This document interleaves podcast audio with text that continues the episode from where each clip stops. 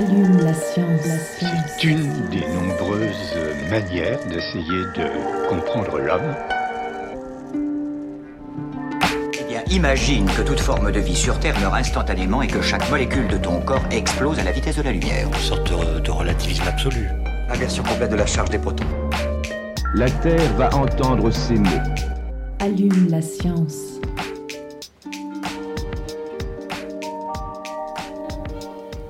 Bonjour et bienvenue à tous et toutes dans Allume la science, l'émission qui vous branche chaque semaine sur l'actualité des laboratoires de l'U M et de ses partenaires. En ce huit mars deux mille vingt-trois, journée internationale de lutte pour les droits des femmes, nous vous avons bien évidemment dégoté un sujet foufoune. Je vous entends déjà, oui, tous les ans c'est la même chose, on est censé parler de la lutte pour les droits des femmes et on nous ressort les mêmes dessins d'utérus, de clitoris, les mêmes débats sur les jours de congé pour règles douloureuses, comme si nos identités, nos questionnements de femmes, nos prises de conscience et nos manières de nous saisir du monde pour faire de la politique ne parvenaient finalement pas à s'extirper du froufrou de nos culottes et de, de, et de notre mythique nature féminine. Donc non, vraiment non, nous n'étions pas par- partis pour parler de foufoune une telle journée, et puis nous sommes tombés sur une étude qui commençait par ce simple constat. Il existe relativement peu d'études sur l'impact des produits menstruels sur la santé des femmes. Il existe donc des études sur l'impact du café que je bois le matin, il existe des études sur ma sédentarité au travail, sur l'impact des vapoteuses à la pastèque, sur l'impact du temps passé sur l'application TikTok ou sur les fientes de pigeons en ville, certains comprendront pourquoi je nomme ça, mais il n'existe pas ou peu d'études sur l'impact que les protections hygiéniques ont sur la santé des femmes. Côté conso, chaque année, les Françaises, à elles seules, utilisent plus de cinq milliards de protections hygiéniques, tampons et serviettes en tête. Côté histoire, le phénomène n'est pas tout neuf non plus, puisque l'utilisation des tout premiers tampons remonterait à l'Égypte antique, à base de papyrus ramolli, s'il vous plaît. Euh, et a priori, les femmes n'ont pas cessé d'avoir leurs règles depuis. Donc en fait, ce constat rappelle à lui seul à quel point, même en deux mille vingt-trois, parler de foufoune dans une société patriarcale revient encore à parler de politique. Alors notre invité aujourd'hui n'est pas politologue, ni sociologue, ni spécialiste du droit des femmes. Il est expert en virologie au laboratoire MIVEGEC, donc maladies infectieuses et vecteurs, écologie, génétique, évolution et contrôle. Il a participé à cette étude comparative entre le profil immunitaire et le microbiote vaginal d'utilisatrices de tampons et de coupes menstruelles. Cette étude a été publiée dans la revue Moléculaire Écologie. Ignacio Bravo, bonjour, pardon, bonjour et bienvenue dans Allume la science. Bonjour, merci beaucoup. Merci à vous d'être avec nous. À l'inverse d'un tampax, elle ne bloque pas le flux mais le libère. Au l'ouest avec moi pour mener cette interview, la super nana Aline Perio. Je pense que c'est mon meilleur lancement. C'est le meilleur, je vais le garder. Bonjour tout le monde. En seconde partie d'émission, c'est Aline d'ailleurs qui nous emmènera au laboratoire BioWooEB. Bio... BioWooEB, merci, j'arrivais pas à le dire. Pour biomasse, bois, énergie, bioproduits en compagnie de François Pinta et Kévin Candelier. Enfin, Agnès Pensenti, responsable du service culture scientifique de l'Université de Montpellier, viendra nous parler de la semaine du cerveau, puisque le prochain Bar des sciences est partenaire de cet événement avec une discussion sur le thème de l'éducation et du bien-être, ou plutôt du bien-être dans l'éducation. Le prochain Bar des sciences, c'est le seize mars prochain à la brasserie Le Dôme, on y revient. Allume la science, vous avez le programme, c'est parti. Chargement de l'engin terminé. Nous sommes à zéro moins soixante secondes. cinquante-neuf, cinquante-huit, cinquante-sept, cinquante-six, cinquante-cinq... Alors, Ignacio Bravo, on vient de le dire, donc dans ce lancement, votre communiqué et votre communiqué de presse nous a interpellés, puisque euh, donc vous, vous, vous faites ce constat qu'il existe relativement peu d'études sur l'impact des euh, j'ai perdu ma faille, voilà, sur l'impact des produits menstruels sur la santé des femmes. Est-ce que vous savez l'expliquer ça ? Pourquoi est-ce qu'on a on a aussi peu d'études ? C'est, c'est encore un tabou en fait, euh, la question euh, notamment des règles féminines ? Bon, les règles féminines sont un tabou, ça c'est, ça, c'est une, ça, c'est un, un, un fait, ça, je crois que ça c'est un constat. Mais la, la question c'est qu'on on connaît très peu, on s'occupe très peu des, euh, du moment des règles. Et, euh, et même si on, on a eu par exemple plein de recherches autour de la, de la possible toxicité, to- toxicité des tampons, les syndromes des, des, des, des, des chocs toxiques, ce sont des, des constats qui, qui sont apparus a posteriori. Dans les, il y a eu... Des, euh, des, des avancées et des développements, comme par exemple le, le, l'introduction de la coupe menstruelle comme un, comme un produit disponible. Mais, il y a, mais ça a été fait, comme dans plein d'autres domaines, avec très peu d'études préalables. Ça veut dire qu'on on offre, on a offert, en tant que le, le marché a offert aux femmes euh, une nouvelle forme de, de, de, de, de, de traiter, de contrôler les, les, ces règles, avec très peu d'études des toxicités ou des possibles effets secondaires qu'elles euh, qu'elle pourraient euh, impliquer. Alors justement, dans votre étude, dans la livre, vous avez choisi de comparer donc la coupe menstruelle et les tampons. Euh, pourquoi est-ce que, par exemple, il n'y a, a pas de, de, de point sur les serviettes hygiéniques? Est-ce que vous avez regardé ça ou pas du tout? Oui, oui, non, on l'a regardé, mais ça vient de, de, de la composition même de la cohorte du groupe de femmes qui ont participé à l'étude. C'est, une, c'est un groupe de femmes de, autour de cent cinquante femmes, entre dix-huit et vingt-cinq ans. Et nous avons, nous avons demandé à chaque femme, pendant une période très longue, autour de, de deux cents de suivi, et euh, pour chaque période, s'ils savaient utiliser les, des tampons, des serviettes ou euh, des coupes menstruelles. À notre surprise, euh, il y a eu un pourcentage très élevé des femmes qui euh, utilisent régulièrement des coupes menstruelles. C'est combien ce pourcentage élevé? C'est autour entre vingt et vingt-cinq pour cent. Et, euh, et, euh, nous avons catég- et, et introduit des catégories. Et on, on a classifié les femmes et coupes menstruelles ou tampons, mais ça ne veut pas dire que les femmes qui sont dans les coupes menstruelles, les coupes, les coupes menstruelles utilisent toujours et seulement les coupes menstruelles, et c'est la même chose pour les tampons. On a par exemple constaté, on a découvert que il y a la, et c'est très euh, en damier, parce qu'il y a des femmes qui utilisent des coupes menstruelles, utilisent aussi des tampons et, et vice versa. Et le, les groupes euh, et, que nous avons euh, structurés sont pour les femmes qui utilisent davantage des coupes menstruelles ou davantage des tampons, mais on a trouvé très peu de femmes qui utilisent que les uns ou les autres. Et, et à notre surprise aussi, on a, on a observé qu'il y a très peu de femmes qui utilisent davantage et, et, que les, les protections hygiéniques, que les, les, les serviettes comme protection hygiénique. Et donc, euh, on, a, on avait euh, autour d'une vingtaine, disons, ou euh, en total autour d'une vingtaine de femmes qui utilisaient euh, bon, tous les trois options, mais donc, dans l'étude, nous avons structuré notre population entre les femmes qui utilisaient davantage, et donc c'est, c'est important, c'est-à-dire que ce n'est pas exclusif, et ça, c'est une des... Ça, ça, il faut donc lire tous les résultats avec euh, cette précaution de dire les, les groupes ne sont pas exclusifs.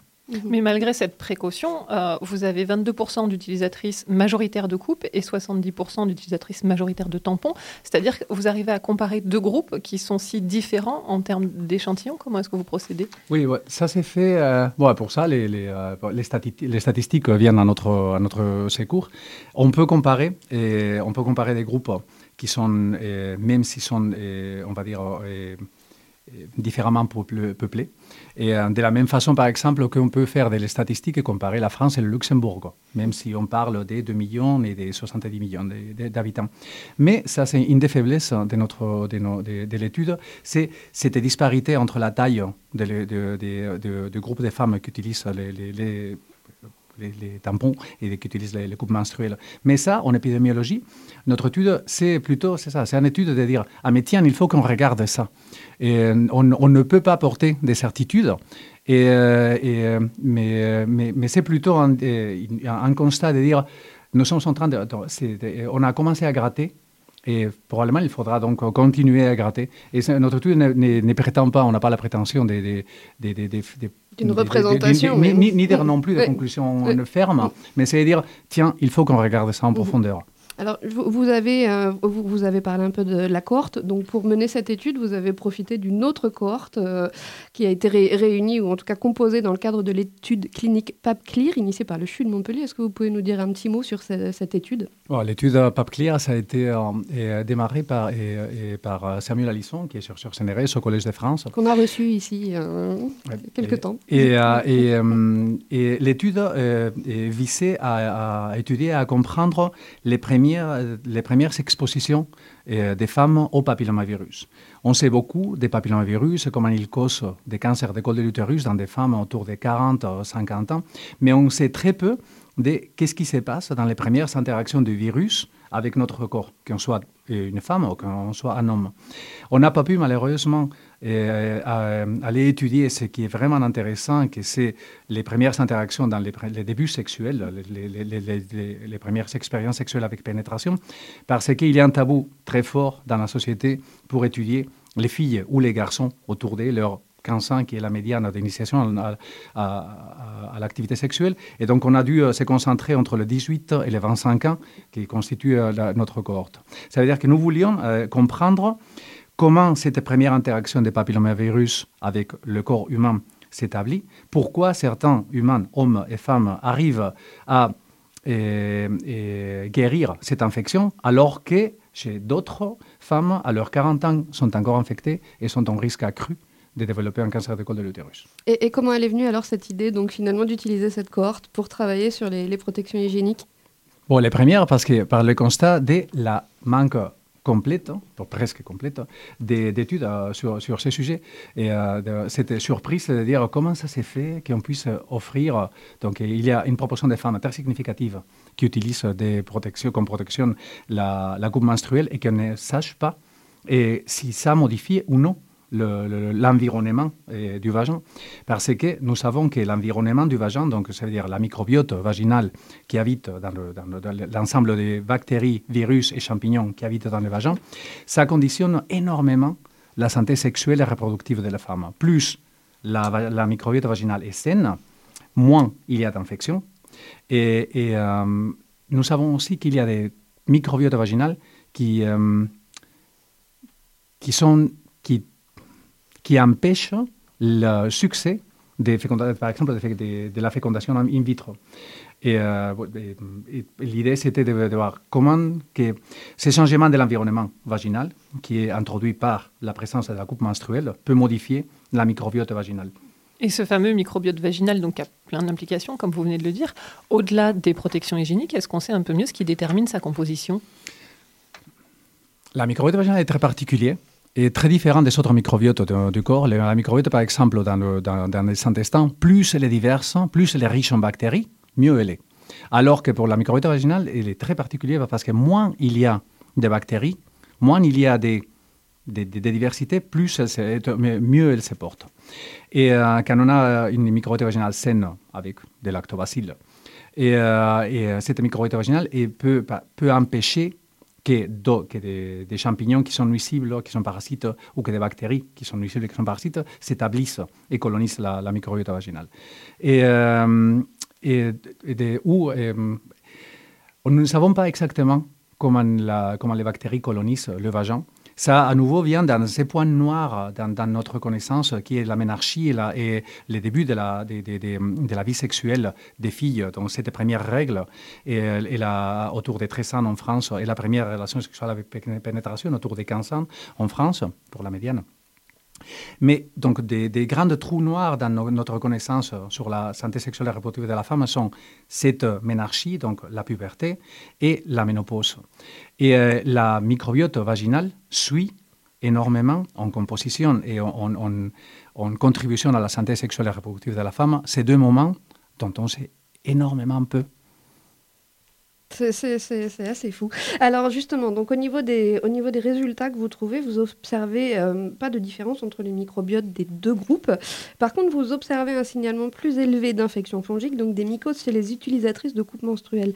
Qu'est-ce que ça veut dire? Donc, est-ce que ça veut dire que les coupes menstruelles provoquent des infections fongiques? Est-ce que... Pas du tout. Pas du tout. C'est, c'est extrêmement important que je dise ça, parce qu'on peut en fait euh, signifier le contraire. On peut dire, on pourrait se dire que des femmes... Bon, Les résultats montrent, nos résultats montrent que dans le groupe des femmes qui utilisent davantage de coupes menstruelles, il y a eu plus d'infections euh, fongiques euh, diagnostiquées, diagnostiquées euh, chez les médecins oui. et, euh, dans les derniers mois. Mais ça peut vouloir dire aussi que les femmes qui se regardent plus, donc qui sont plus conscientes de leur santé sexuelle et reproductive, et donc qui reportent plus, qui vont plus aux médecins, et euh, on, sont aussi les femmes qui ont tendance à utiliser des coupes menstruelles. Ou ça pourrait dire aussi que les femmes qui ont souffert des infections fongiques dans le passé, sont, ils sont donc une tendance à, à arrêter d'utiliser des tampons et commencer à utiliser des coupes menstruelles. Mais à nouveau, ça, en épidémiologie, c'est une étude pour dire il faut qu'on regarde ça. On, on, on, on, on a commencé à gratter. Il faut, que de, il faut vraiment de, euh, prêter de l'attention et étudier quelle est la, quelles, quelles sont les modifications de l'environnement vaginal qui sont associées à la présence d'un tampon et ou à la présence de, d'une coupe menstruelle. Donc ça, ça fait partie des facteurs, vous l'avez dit, qui, qui peuvent favoriser les infections fongiques. Est-ce, est-ce qu'il y en a d'autres? Est-ce qu'on les connaît? C'est une question qui est étudiée, ça? la, Oui, de, à nouveau, la, une microbiote vaginale en bonne santé et, euh, a comme, comme, comme conséquence une microbiote vaginale qui, est capa, qui, est, qui colonise bien la micro, la, le, le, le vagin, empêche l'établissement des infections fongiques parasites et des infections et, et, et bactériennes aussi parasites. Par exemple, la vaginose bactérienne, c'est une, une condition, pas exactement la maladie, mais une condition dans laquelle euh, des bactéries qui ne devraient pas se trouver là et se trouvent dans le, dans, dans le vagin, et ça modifie la quantité des sécrétions, ça modifie l'odeur des sécrétions vaginales, ça modifie aussi, ça, ça, ça gratte, c'est vraiment désagréable, mais en plus, ça modifie la, les taux de succès des fécondations in, in, in vitro. Ça veut dire qu'à nouveau, une microbiote vaginale saine eh, assure eh, ou eh, eh, contribue de façon très importante à, la, à une qualité dans la santé sexuelle et reproductive. Alors, euh, il y a quelques années, les tampons, il y avait eu un buzz autour des tampons sur euh, la présence de pesticides dans les tampons. Est-ce que ça, vous l'avez observé dans le microbiote ou est-ce que... Euh... Non, on n'a pas, on n'a pas regardé euh, la toxicologie associée aux tampons, ni, au, ni aux composants des tampons, ni aux composants de la, des, des coupes menstruelles. Parmi ce que vous avez regardé, vous dites aussi que vous êtes intéressé au, au profil immunitaire des femmes et vous avez notamment, vous parlez des patrons d'expression des cytokines. Est-ce que vous pouvez nous expliquer ce que c'est ? Bon, les cytokines sont des, euh, sont des petites molécules qui, sont, qui, se signalent, qui, qui servent pour que les cellules se signalent entre elles la présence des, euh, bon, des risques immunitaires. C'est-à-dire une cellule qui a, qui a vu quelque chose de bizarre va libérer certaines cytokines pour dire aux autres et attention, regardez, il y a probablement quelque chose de, de, de, de, de louche ici. Et donc, ce patron des cytokines, effectivement, est différent entre les femmes qui ont qui utilisent davantage eh, les coupes menstruelles ou les tampons. Et ça veut dire, ça peut vouloir dire simplement eh, refléter cette histoire passée d'infection fongique qui, eh, qui modifie l'état d'alerte basal du système immunitaire. Et ça, nous le regardons en, eh, en, en mesurant les, les, les cytokines qui sont présentes dans le sang. On, on comprend en vous écoutant que cette étude, en fait, elle ouvre des portes sur tout un tas d'autres études qu'il faudrait continuer.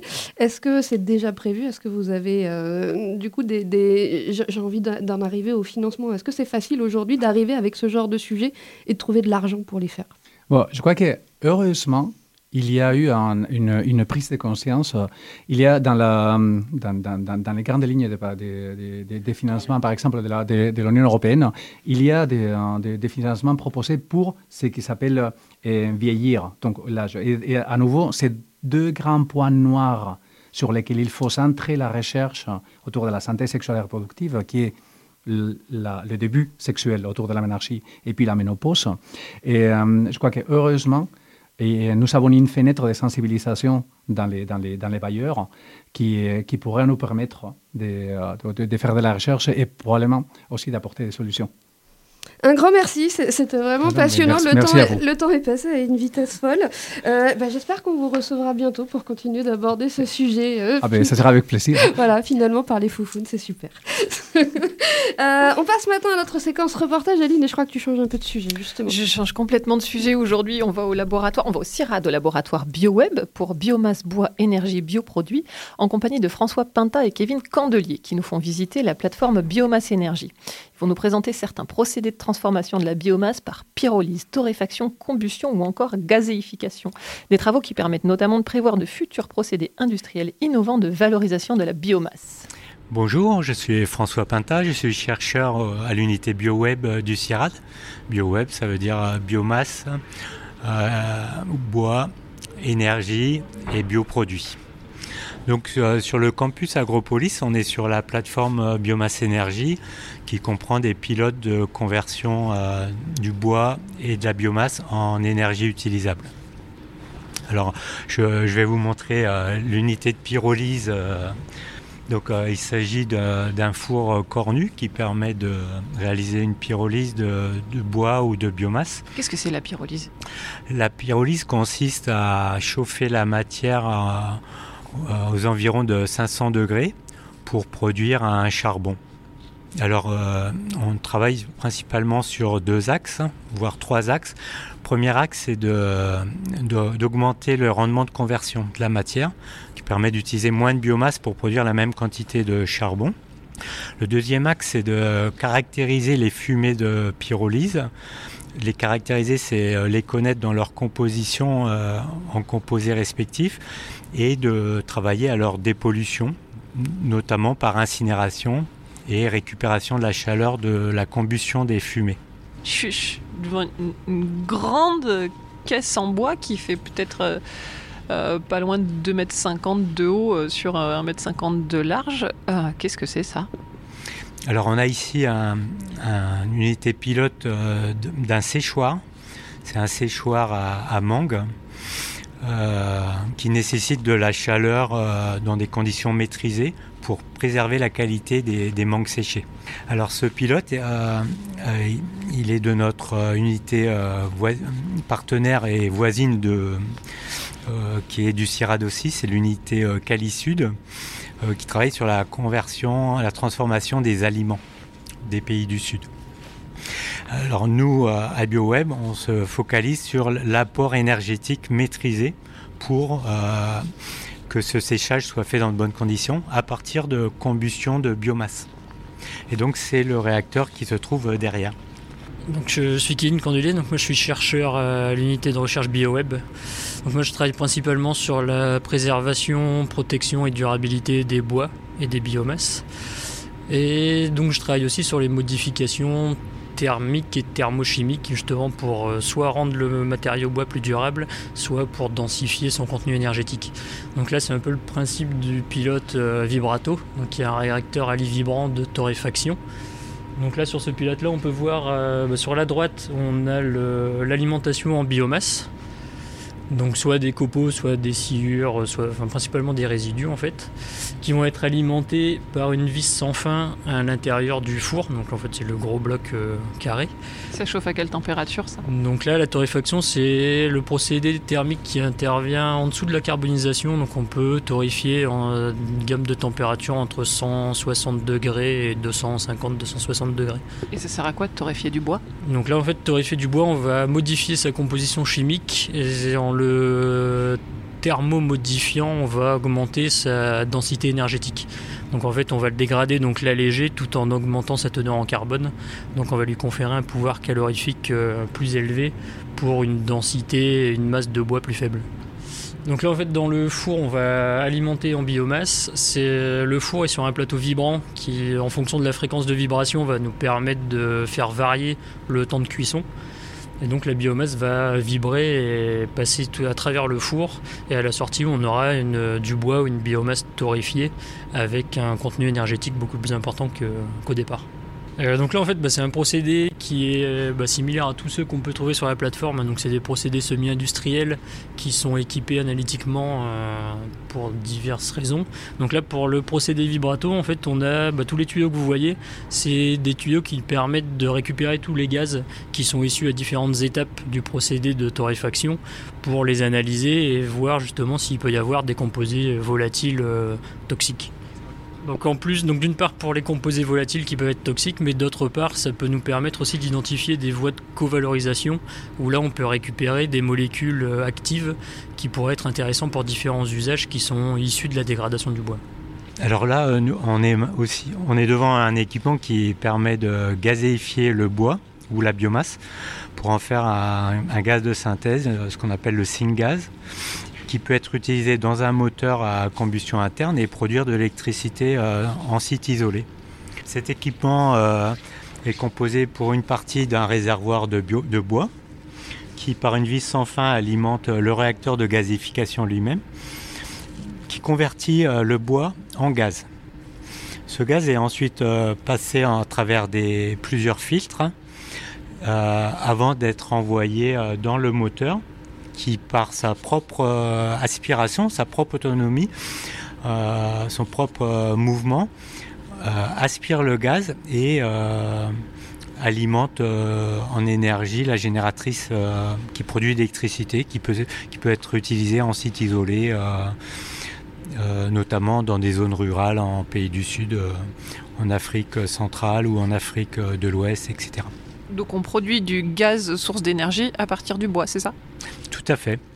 Et euh, sur, ces, sur cet aspect-là, euh, le verrou technologique actuel, c'est de, d'arriver à obtenir un gaz très propre, de manière à ce qu'il n'y ait pas d'encrassement du moteur et qu'on puisse tourner sur des milliers d'heures sans avoir de maintenance ou d'entretien lourd à réaliser. Et donc c'est, c'est l'objet de nos recherches ici dans l'équipe Biomasse Énergie de l'U R BioWooEB du CIRAD. Chargement de l'engin terminé. Nous sommes à zéro moins soixante secondes. cinquante-neuf, cinquante-huit, cinquante-sept, cinquante-six, cinquante-cinq, cinquante-quatre... Et on passe maintenant à notre invitée des dernières minutes. Vous la connaissez bien maintenant, c'est Agnès Pensenti, responsable de la culture scientifique de l'Université de Montpellier, qui est avec nous. Bonjour Agnès. Bonjour. Et donc, euh, donc cette semaine, nous parlons encore du Bar des sciences. Et cette fois-ci, donc, le Bar des sciences s'associe à un événement, la Semaine du cerveau. Est-ce que tu peux nous en dire un mot ? Eh bien oui, la Semaine du cerveau, c'est un événement national d'abord et annuel. Donc euh, toute cette semaine, en fait cette fameuse semaine dans laquelle s'inclut le Bar des sciences, eh bien on va discuter cerveau un peu partout, euh, d'abord partout en France, mais notamment à Montpellier. Il y a plus d'une vingtaine de, d'événements qui sont prévus dans le cadre de cette Semaine du cerveau, à retrouver d'ailleurs sur le site semaine du cerveau point f r. Super, alors donc pour, euh, donc pour coller à cette semaine, vous avez choisi le thème du bien-être dans l'éducation. Est-ce que tu peux nous, nous, nous dire un mot sur ce thème ? Pourquoi est-ce que c'était important de parler de ça ? Eh bien parce qu'il est désormais avéré que les notions de qualité de vie, de bien-être, de bonheur apparaissent de plus en plus fréquemment en fait parmi les choix des citoyens dans de nombreux domaines. Mais dans le champ de l'éducation, ces notions qui sont vraiment très proches eh bien, traduisent un même besoin. Et c'est nouveau, celui d'épanouissement personnel et de réalisation de soi. Et aujourd'hui, le bien-être en éducation, c'est vraiment une valeur émergente qui occupe une place très très importante, non seulement dans les discours des parents et des élèves eux-mêmes, mais aussi parmi les projets académiques, les objectifs de pratique innovante des établissements et puis évidemment euh, des enseignants, bien sûr. Donc c'est vraiment une valeur que l'on retrouve de plus en plus et on a eu envie d'en débattre euh, avec des experts qui seront là. Alors justement, donc euh, vos, vos, vos experts, qui, qui sont-ils cette fois-ci ? Alors nous allons accueillir quatre intervenants. Euh, tous, évidemment, comme d'habitude, c'est l'A D N du Bar des sciences, tous pluridisciplinaires. Donc, nous allons accueillir Bénédicte Gendron. Elle est docteure en neuropsychopathie, euh, pardon, doc- docteure en neuropsychopathologie, pardon, pardon, professeure des universités en sciences de l'éducation à l'université Paul-Valéry Montpellier trois. Et elle a beaucoup de choses, évidemment, à nous dire sur ce thème. Ensuite, on a Nicolas Giraudot. Lui, il est praticien hospitalier au C H U de Montpellier, mais il est également président de la fondation de l'Université de Montpellier et il coordonne, il est coordinateur de Montpellier Santé Orale. Alors la santé orale, ça participe au bien-être, d'où sa présence à ce Bar des sciences. Ensuite, nous avons Agnès Perrin-Doucet. Elle est quand même directrice de la faculté d'éducation, d'éducation de l'Université ouais. de Montpellier. Donc euh, voilà, en toute logique, elle va avoir aussi énormément de choses à nous dire.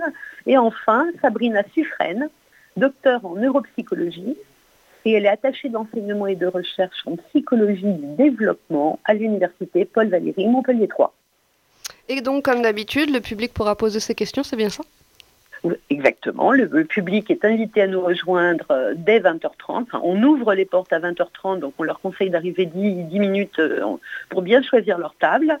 Et puis ensuite, euh, la parole leur est donnée, bien sûr. Alors, on rappelle les dates, donc c'est bien le seize mars à vingt heures trente à la brasserie Le Dôme. On ne change rien, toujours la même. Hein on ne change rien, on ne change pas une équipe qui gagne.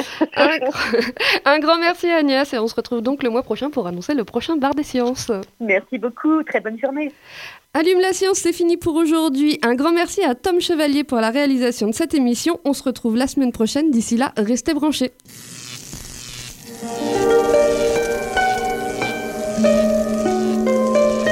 Allume la science. C'est une des nombreuses manières d'essayer de comprendre l'homme. Imagine que toute forme de vie sur Terre meurt instantanément et que chaque molécule de ton corps explose à la vitesse de la lumière. Une sorte de, de relativisme absolu. Inversion complète de la charge des protons. La Terre va entendre ces mots. Allume la science.